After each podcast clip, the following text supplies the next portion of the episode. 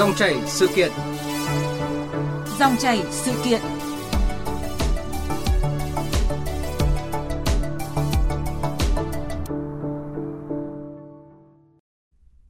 Thưa quý vị, thưa các bạn, đã gần 5 ngày sau khi ban tổ chức giải thưởng quả bóng vàng Việt Nam 2022 công bố kết quả, những tranh cãi của cộng đồng mạng về người chiến thắng danh hiệu này là cầu thủ Văn Quyết đã nổ ra gai gắt. Sự việc một lần nữa cho thấy cách hành xử tiêu cực và rất kém văn minh của không ít người hâm mộ trên không gian mạng Internet. Để có thêm góc nhìn về câu chuyện này, ngay sau đây, biên tập viên Hải quân có cuộc trao đổi với nhà báo, bình luận viên Vũ Quang Huy, giám đốc kênh VTC3, đài truyền hình kỹ thuật số VTC thuộc Đài Tiếng Nói Việt Nam và chuyên gia giáo dục tiến sĩ Vũ Thu Hương. Quý vị và các bạn có thể đặt câu hỏi cho hai vị khách mời qua số điện thoại 0243 934 1040. Xin nhắc lại số điện thoại là 0243 934 1040. Bây giờ xin mời biên tập viên Hải quân bắt đầu cuộc trò chuyện. Vâng, trước tiên xin à, cảm ơn ông Vũ Quang Huy và bà Vũ Thu Hương đã tham gia chương trình à, cùng với chúng tôi. À, xin bắt đầu câu hỏi đầu tiên dành cho ông à, Vũ Quang Huy ạ. Văn Quyết không xứng đáng, Văn Quyết mua giải hay là câu lạc bộ Hà Nội thao túng lễ trao giải. À, đây chỉ là ba trong số vô vàn những cái lời lẽ chê bai miệt thị và cáo buộc vô căn cứ kèm theo những cái ngôn từ rất là thô tục ở trên mạng xã hội mà chúng tôi không tiện nêu ra đây nhắm thẳng vào chủ nhân của danh hiệu quả bóng vàng nam năm 2022 và đến mức là Văn Quyết đã phải khóa bình luận ở trên trang cá nhân ạ. À, nhà báo Quang Huy có đánh giá như thế nào về cái mức độ nghiêm trọng của cuộc tấn công mạng nhằm vào cầu thủ 31 tuổi này ạ? thực ra lâu nay bóng đá Việt Nam chúng ta cũng đã phải đối mặt với những cái Ờ, cổ vũ gọi là phi thể thao kể cả cổ vũ trên các khán đài các trận đấu của đội tuyển cũng như ở V-League. Và đặc biệt là trên trang xã hội thì các cái mạng xã hội nhiều khi người ta giấu mặt mà người ta có thể dùng những cái nick rất là khác một người lập nhiều nick thành ra là lại càng vô văn hóa. Đây là một cái vấn đề tôi nghĩ rằng là nhức nhối và nó ảnh hưởng rất nhiều đến cái thể diện cái bộ mặt không chỉ của thể thao Việt Nam mà còn của cả đất nước chúng ta. À, có những cầu thủ Việt Nam đá ở những cái đội nước ngoài đang tìm cách loay hoay thì có bắt nhịp thì lại vào trang chủ người ta để mà comment những cái rất là vô văn hóa làm cho mọi người người ta cũng phải khóa comment một thời gian. Hoặc là người ta lọc những cái nick mà đến từ Việt Nam đi. Tôi nghĩ những cái chuyện đấy nó là những cái nó thuộc về văn hóa của bóng đá. Và phần nào đó, nó cũng xuất phát từ cái tư tưởng sâu xa trong rất nhiều người cổ vũ bóng đá Việt Nam. Tức là chúng ta đề cao cái cái văn hóa bóng đá chiến thắng quá. Bóng đá với người Việt, rất nhiều người nói rằng là phải là chiến thắng. Chứ còn khi thua một cái là lập tức đổ thừa rồi là lại nghĩ là rất nhiều trước âm mưu nhiều cái vấn đề tiêu cực mà mình không chịu nhìn thẳng vào vấn đề. Nhiều khi mình cứ cứ tự gọi với nhau là có khi hay là rảnh quá nó phải nghĩ cái việc để làm. Thành ra là đây là một vấn đề tôi nghĩ rằng là cái ý thức ngăn chặn câu chuyện này nó phải đến từ các cầu thủ các huấn luyện viên cho đến các cơ quan chức năng. Chúng ta đều phải có những cái ứng xử chuẩn mực thì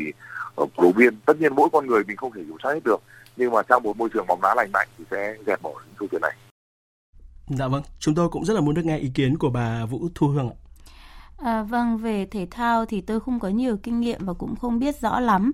À, tôi cũng không biết tại sao Văn Quyết lại có thể bị những lời comment như thế này. Nhưng những cái câu chuyện bắt nạt hoặc là chửi bới thô tục trên mạng thì là một câu chuyện quá phổ biến. Và bản thân tôi cũng đã từng là nạn nhân của những cái câu chuyện như thế này. À, đơn giản chỉ vì tôi đã phát ngôn ra những cái ý tưởng hơi đi ngược lại về cái suy nghĩ của mọi người nói chung. À, điều này nó thể hiện ừ, rất là nhiều thứ nhưng chúng ta nhìn thấy luôn là cái văn hóa ứng xử của chúng ta thực sự là có vấn đề.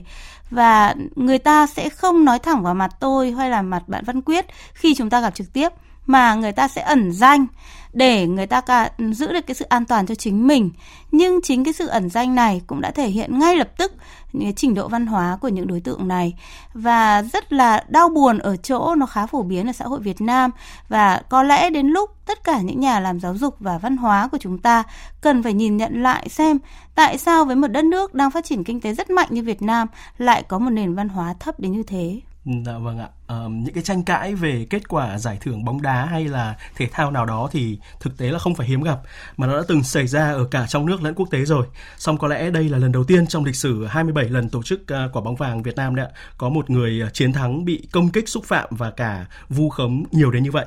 À, nhà báo Quang Huy có lý giải ra sao về điều này khi mà cũng đã có nghi vấn là đây giống như là một chiến dịch truyền thông bẩn có kịch bản và lớp lang đàng hoàng ạ?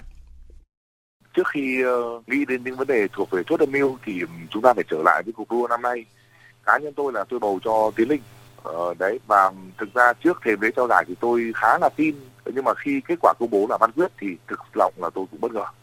Đấy bởi vì là Văn Quyết không ai có thể phủ nhận. Ở sân chơi V-League anh là một ông vua rồi là cầu thủ ảnh hưởng lớn nhất V-League vài năm ở đây. Ờ, tuy nhiên năm vừa rồi thì Tiến Linh đã tham gia cho cả uh, bóng đá chúng ta tại SEA Games. Ờ, rồi là chúng ta lần đầu tiên có vô vào lưới AFF Cup đấy chính Tiến Linh.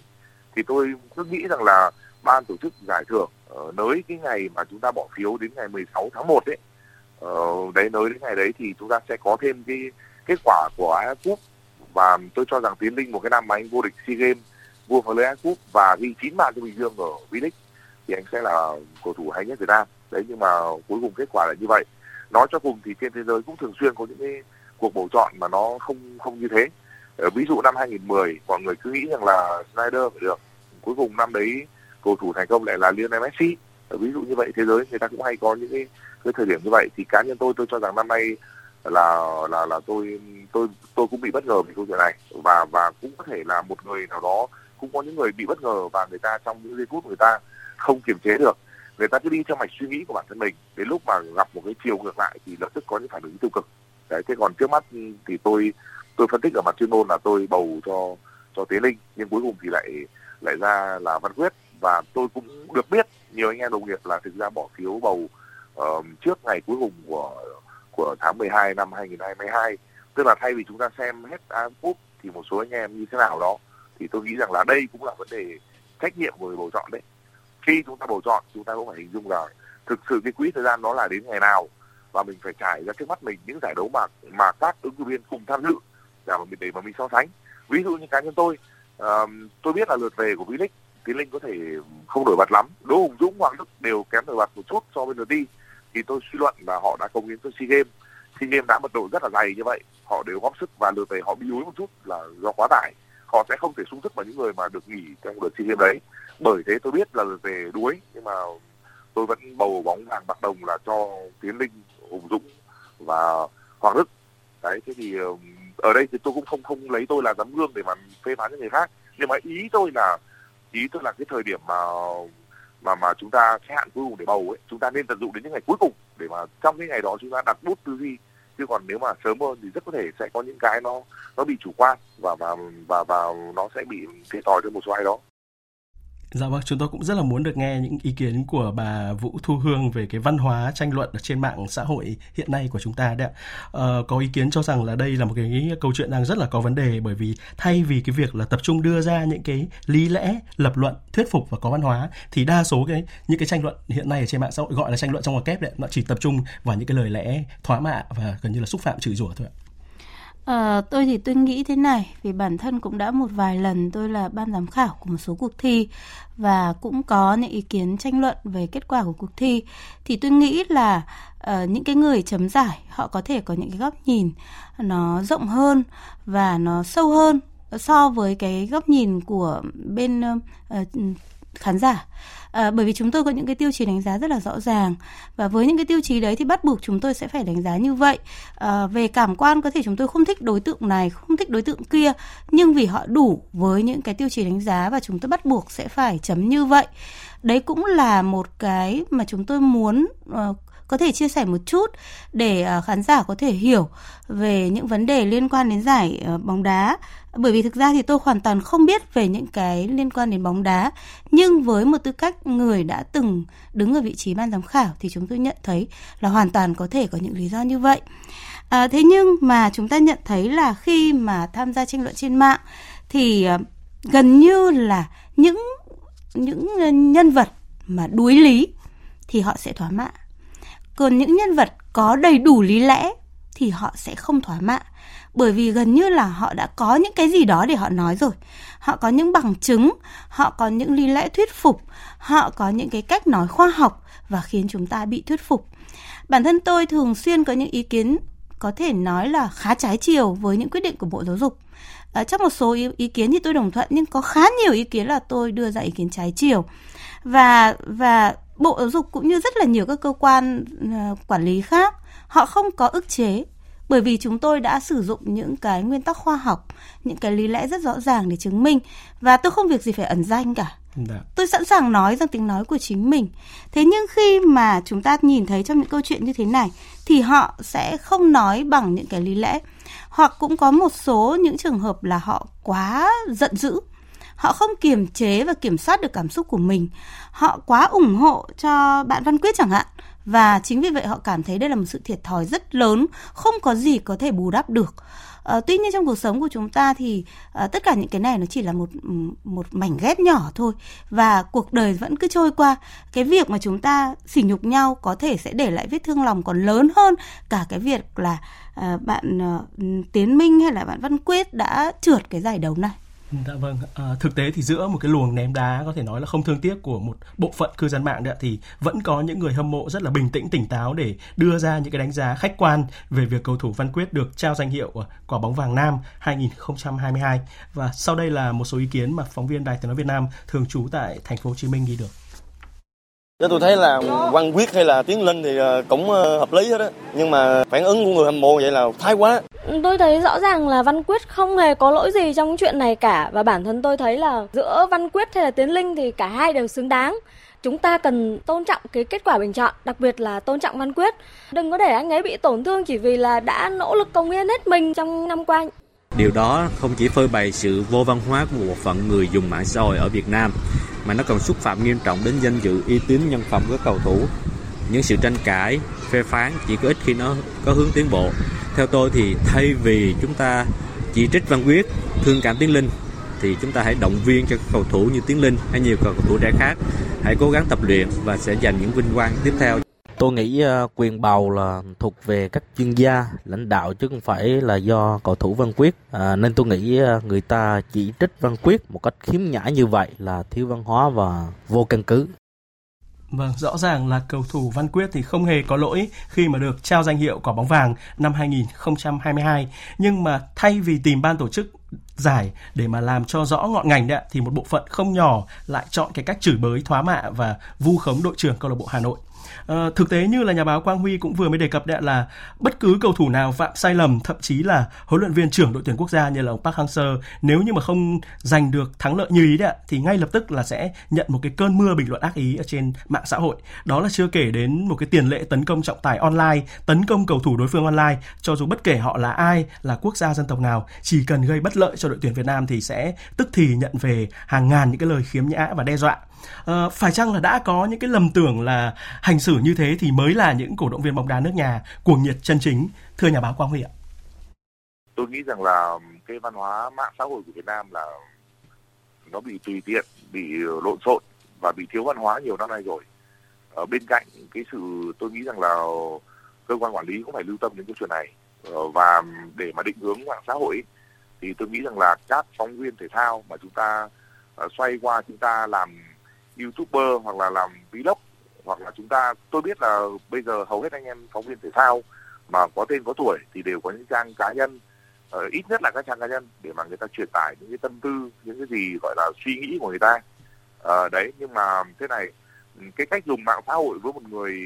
không có tên tuổi gì một người mà trong xã hội có thể không được biết đến nó khác với cả trang xã hội của một cái người mà được xã hội biết đến. Tôi nghĩ là như thế à, nhiều khi mọi người cứ nói rằng là gọi là mình có gì bực dọc mình lên đấy để mình xả.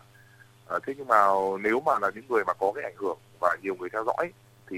những hành động như vậy nó rất là nguy hiểm. Và tôi cũng muốn là uh, các anh em phóng viên những người mà xã hội biết đến kể cả là kể cả là một văn nghệ sĩ nổi tiếng khi mà đưa ra những thông điệp cảm nhận về một trận bóng đá cụ thể thì cũng nên có một cái, cái suy nghĩ. Tôi biết là có nhiều cái mà trong lúc anh em bị cảm xúc chi phối đưa lên là lập tức thành một cái định hướng dư luận hết sức là nguy hiểm. Đấy thì luôn luôn phải hiểu mình là người của công chúng, thì cách chơi mạng xã hội, cách làm vlog, làm youtube nó cũng phải khác với cả những người mà không ai biết đến bởi vì chúng ta sẽ tạo ra những cái định hướng và có thể dẫn đến mọi chuyện nó lệch lạc rất nguy hiểm Dạ vâng vậy à, theo nhà báo Quang Huy thì nếu như mà không ngăn chặn cũng như là xử lý kịp thời cái thói hành xử côn đồ cho dù chỉ là trong không gian ảo đấy ạ, thì hình ảnh của người hâm mộ thể thao Việt Nam và cái hào quang của nền bóng đá chúng ta sẽ chịu những cái tác động cũng như là ảnh hưởng à, tiêu cực ra sao? Sẽ mất mát rất là nhiều. Chúng ta sẽ bị mọi người nhìn vào theo cái, cái chiều hướng là ở một cái đất nước mà háo thắng hiếu thắng luôn luôn chỉ nhìn tới những cái lợi trước mắt thôi. Đấy trong khi đó với thể thao thì có trận thua uh, tác dụng rồi lại ảnh hưởng còn hơn cả một trận lợi trận trận thắng. Bởi vì chúng ta học hỏi được nhiều điều lùi một bước để mà tiến nhiều bước. Nhưng mà đây là cái cái kiểu mà cứ phừng phừng mà người ta có một cái gì đó một cái bước lùi là lập tức phê phán, thì làm cho ngay cả những người cầu thủ và các viên nhiều khi cũng bị dối mọi người cứ nói là gạt bỏ ra ngoài tất cả những cái vấn đề trên mạng rồi là không đọc mạng, nhưng mà thực sự là nó cũng ảnh hưởng, bởi vì người ta đã đã để yên cái chuyện đấy rồi, thì sẽ lại có ai đó, người nhà hoặc là bố mẹ, anh chị em ờ, xem qua mạng xã hội là, và sẽ lại có những cái chất vấn về những câu chuyện này, bởi vì không phải ai cũng hiểu là là mạng xã hội đôi khi chỉ là cái nơi mà nhiều người ta chút những cái bực dọc và nhiều kẻ vô văn hóa lên lên trên mạng xã hội để mà người ta tương tác. Thế thì tóm lại người ta vẫn bị có thời gian để mà trả lời để mà giải thích những câu chuyện đấy. Thì tôi nghĩ rằng là nó ảnh hưởng đến cái cái vấn đề ờ, chuyên môn thuần túy. Uh, và từ đấy nó mang lại hình ảnh rất là xấu xí cho cho cho không chỉ ra Việt Nam mà người ta nhìn vào con người Việt Nam là là là như vậy. Thành ra tôi tôi cho rằng là um, giai đoạn tới bóng đá Việt Nam chúng ta sẽ còn phát triển và không phải lúc nào chúng ta cũng cũng cũng tiến lên sẽ có những cái khoảng lặng khoảng trầm thì ờ, rất nên có sự chia sẻ với cả những người làm chuyên môn thay vì là cứ cứ cứ lên mạng xong rồi áp đặt quan điểm cá nhân và nó rất là thiệt cận như vậy. Dạ vâng, còn bà Vũ Thu Hương có nhận định ờ, như thế nào về những cái hệ lụy xã hội không chỉ trong lĩnh vực thể thao nếu như mà chúng ta không nhanh chóng ngăn chặn và xử lý cái vấn nạn ờ, bắt nạt online hay là luật rừng trên mạng này? À, cũng giống như nhà báo Quang Huy tôi cũng thấy được là cái vị thế của người Việt Nam trong mắt uh, bạn bè thế giới chắc chắn là sẽ bị giảm sút giống như hình ảnh rất là xấu xí rất là kém cỏi. Uh, dường như họ chỉ chấp nhận được khi họ thắng và không thể chấp nhận được uh, về thua. Chúng ta biết được học để thua một cách văn minh lịch sự cũng đã là một bài học rất quan trọng và dường như chúng ta không làm được việc này. Ngoài ra thì ở cái cách hành xử thiếu văn hóa của chúng ta cũng sẽ khiến cho bạn bè thế giới cảm thấy e ngại. À, đôi khi họ có thể không dám đến chỗ chúng ta để du lịch và sẽ gây ảnh hưởng cho nền kinh tế. Cũng đồng thời là sẽ gây áp lực lại cho những huấn luyện viên, những uh, um, uh, bạn uh, vận động viên và cũng sẽ ảnh hưởng đến cái khả năng thi đấu của họ. Bởi vì tôi nghĩ tâm lý là một cái lĩnh vực cực kỳ nhạy cảm. Nếu như tâm lý của họ không ổn định thì chính chúng ta đang làm hại chúng ta về vấn đề thành tích của nước nhà. À, ngoài ra thì nếu như chúng ta vẫn tiếp tục với cái cách hành xử online uh, hết sức là thiếu văn hóa như thế này thì chính bản thân chúng ta đang hạ thấp cái nền văn hóa chung của cả dân tộc khiến cho chúng ta càng ngày càng xấu xí hơn và trẻ em nếu tham gia học hỏi thì chính chúng ta đang làm hại thế hệ tương lai có nghĩa là cực kỳ nhiều những cái vấn nạn những cái ảnh hưởng nếu như chúng ta không kịp thời ngăn chặn và xử lý nạn bắt nạt online và xử bằng luật rừng ở trên mạng Dạ vâng, à, có một thông tin rất đáng chú ý là cách đây 3 năm khi mà hãng Microsoft có công bố kết quả điều tra về chỉ số văn minh trên không gian mạng đấy ạ, thì Việt Nam đã nằm trong số 5 quốc gia có chỉ số văn minh Internet thấp nhất trong số 25 nước được khảo sát. À, thực tế thì chúng ta đã ban hành luật an ninh mạng này, luật dân sự rồi nghị định về xử phạt vi phạm hành chính cũng như là những cái khung xử phạt hành vi đăng thông tin không hợp thuần phong mỹ tục, những tin giả, tin xấu, xúc phạm bịa đặt và cũng đã có hẳn một cái bộ quy tắc ứng xử trên không gian mạng. Vậy nhưng có thể nói là tình hình vẫn chưa có những cái biến chuyển tích cực một cách đột phá. À, vậy theo nhà báo Vũ Quang Huy thì vướng mắc nó đang nằm ở đâu ạ? Nó là câu chuyện của cả xã hội, từ các nhà quản lý phải chặt chẽ hơn những người được công chúng yêu quý cũng phải nghiêm túc với bản thân mình hơn. Và các cổ động viên thì cũng cần phải nếu mà tự coi mình là người hâm mộ ấy, thì phải suy nghĩ cho nó thấu đáo và phải nhìn rộng ra. Chứ không nên có những cái ờ, phản ứng bột phát. Ờ, tôi nghĩ là như vậy. Tôi vẫn nhắc lại là trong câu chuyện này thì các nhà báo chúng ta các bình luận viên những người viết báo đấy cái sự phán xét của chúng ta rất là quan trọng để mà nếu mà chúng ta có những buổi bình luận những bài báo có chiều sâu có sức nặng để mọi người phải suy nghĩ thì cái tư duy cơ bản trong xã hội trong những câu chuyện này nó cũng bớt bị hấp tấp hơn và bớt bị lá cản. Dạ vâng, còn à, quan điểm của bà Vũ Thu Hương thì sao? À, tôi chợt nhớ ra một câu chuyện của chính mình xảy ra năm 2021 khi mà tôi bị ờ, rất là nhiều những trang tin mạng bịa đặt vu khống là tôi nói câu này câu kia lên trên mạng và tôi đã bị một bộ phận rất là đông uh, các um, cư dân mạng tấn công sỉ nhục và Ờ, thậm chí chửi bới lăng mạ dọa giết vân vân rất là nhiều. Và tôi đã gửi đơn thư lên rất là nhiều những cái cơ quan chức năng để xử lý vấn đề này. À, điển hình là um, công an của quận Hai Bà Trưng và quận Đống Đa của Hà Nội để kiến nghị về câu chuyện này. Thế nhưng câu chuyện suốt từ năm 2021 trải qua năm 2022 và đến giờ 2023 tôi vẫn không nhận được bất kể một cái uh, cái cách giải quyết thỏa đáng nào cả. Và đến giờ thì câu chuyện đã dừng lại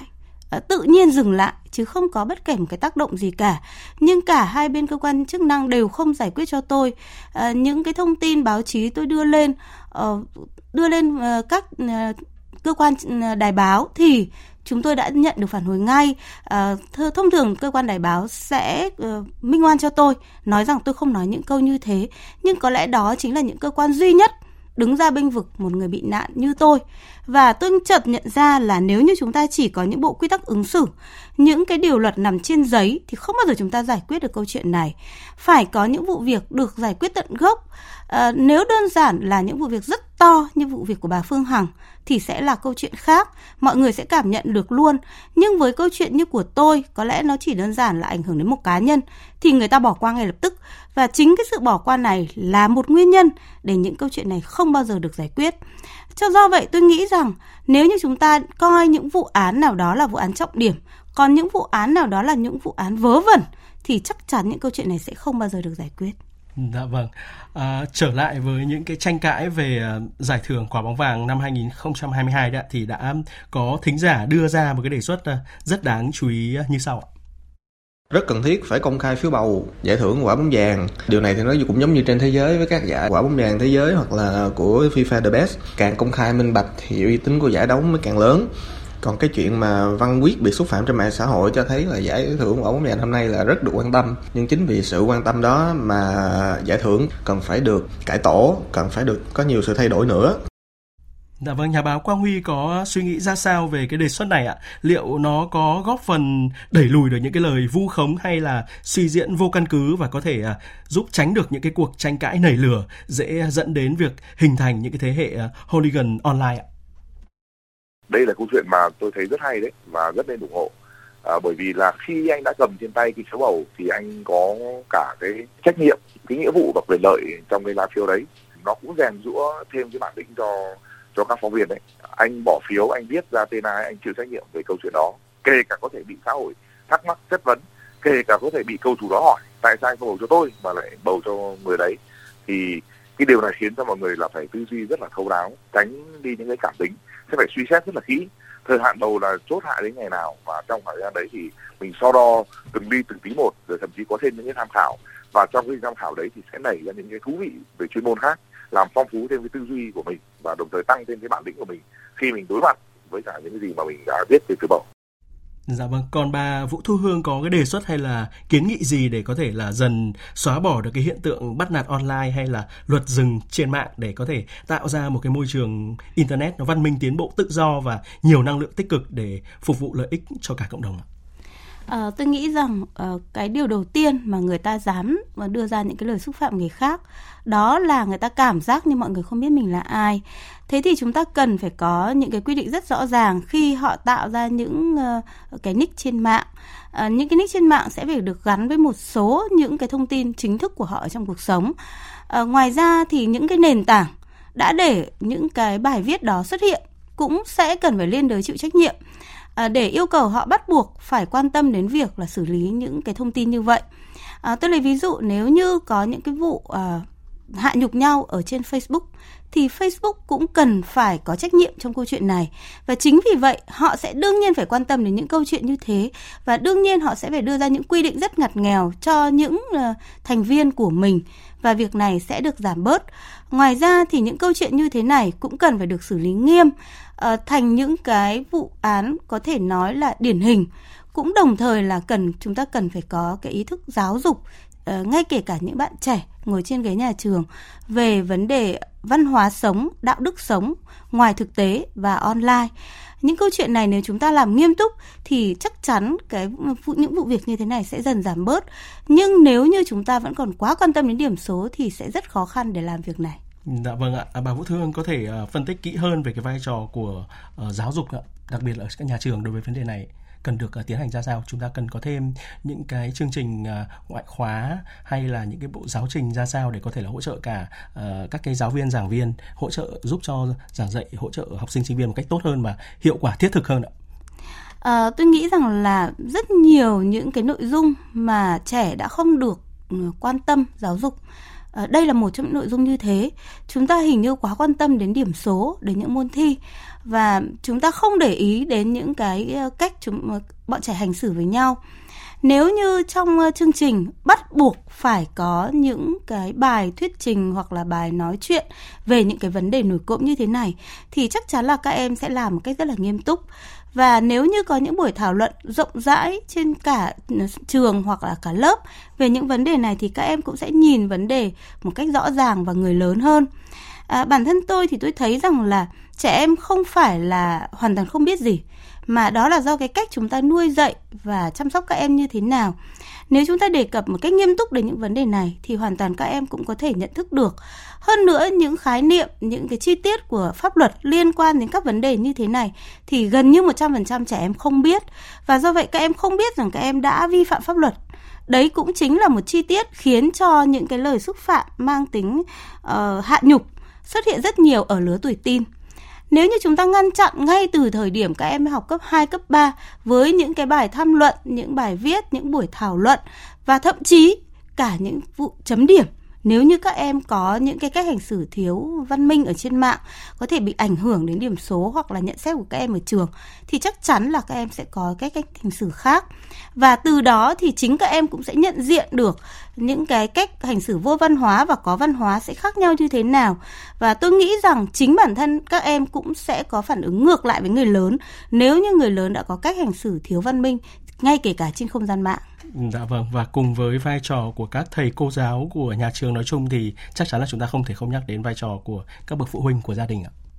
À, vâng tôi nghĩ rằng là trẻ em cũng cũng sẽ là một cái tấm gương phản ánh uh, cái văn hóa của gia đình uh, và nếu như nhà trường cũng có những tác động ngược lại với gia đình yêu cầu các uh, gia đình cần phải quan tâm đến cái cách hành xử của con em mình uh, và kể cả cái cách giáo dục ở tại nhà thì chắc chắn là các cha mẹ sẽ phải quan tâm điều này. Một trong những phương pháp giáo dục quan trọng nhất ở gia đình chính là làm gương.